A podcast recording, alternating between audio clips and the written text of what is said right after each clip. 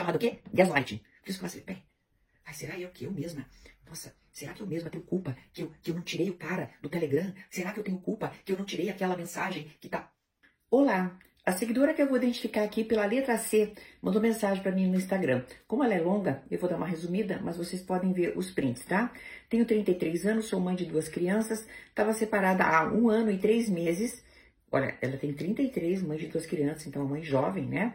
Separada há um ano e três meses, daí fim um relacionamento super abusivo, que prefiro nem comentar. No dia 2 de dezembro, eu conheci um homem de 42, 2 de dezembro, olha só, um mês e pouco depois, tá? Estávamos ficando, ele passou ano novo na minha casa, quando completou um mês que estávamos juntos, ele me pediu em namoro.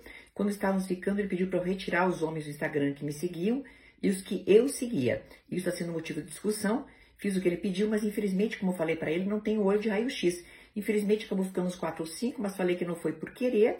Apaguei também contatos de homem do WhatsApp, tinha esses contatos porque eu vendo roupas. E com o pedido dele, a forma que ele conversou comigo, dizendo que esses contatos masculinos poderiam ser uma brecha no nosso relacionamento. Só que não dei atenção em falar que eu tinha Telegram. Expliquei que eu tinha simplesmente por causa de grupos de estudos de livros em PDF. Ele deu uma olhada, viu mensagem de homem, só que essa mensagem não são recentes, assim, de oito meses atrás.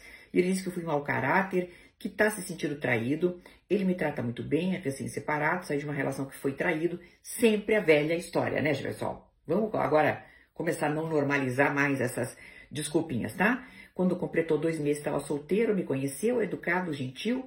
Não estou sabendo lidar com essa situação.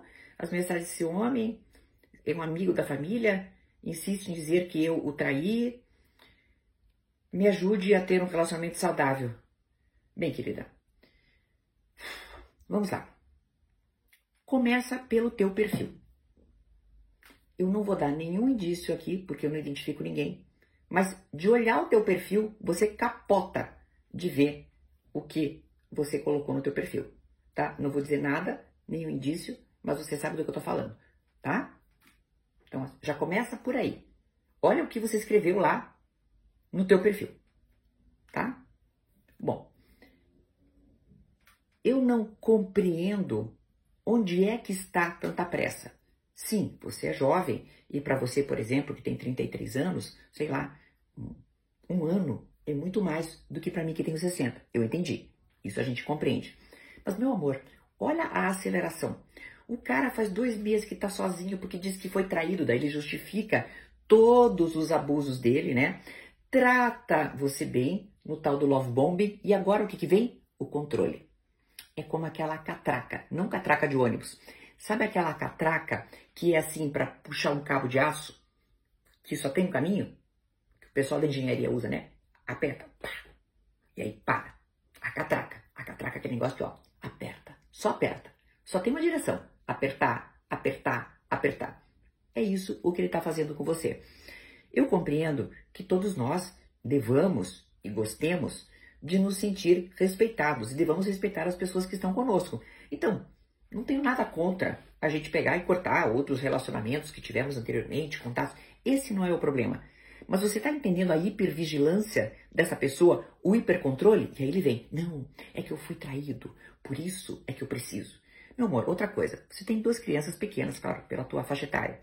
Já me enfia o cara no ano novo junto, entendeu? Sendo que você conheceu no começo do mês. Então agora que fez um mês, ele pediu em namoro. E agora, então, veja o teu perfil de novo, querida. O que você escreveu no teu perfil. Isto é um indício do quê? Que acabaram de se encontrar duas pessoas que dão uma dupla maravilhosa, que é o que eu falo no meu curso de dependência emocional. Sabe qual é a melhor dupla? O narcisista com a dependente emocional. Pá! O que, que dá? Porcaria na vida de quem? Da dependente emocional. Você não precisa de homem para se validar, querida. Seja a mãe que você deve ser. Seja uma profissional de primeira qualidade. Tenha os seus namoros, se você desejar, porque esse não é o problema mas não faça da tua vida um inferno. Entendeu? Agora você tem que explicar, porque o Telegram é de pessoas que leem livros. Porque o que, que é isso, meu amor? O que, que é isso, meu amor? Eu estou te avisando. Isto é o prelúdio. Isto é o início de uma relação extremamente abusiva. Fuja desse cara. E esse tipo de papo, é, ele é carinhoso, educado e gentil? O que, que quer dizer isso? Que ele tem que dar uma moedinha de troca para você. Então ele é carinhosinho e o que, que ele faz em volta? De troca? Ele dá isso, né? Ele exige, exige, exige. E todo o controle do mundo não será suficiente para você. E aí você vai ficar o quê? Procurando justificativas. E só para encerrar, que o vídeo nunca costuma ser muito longo.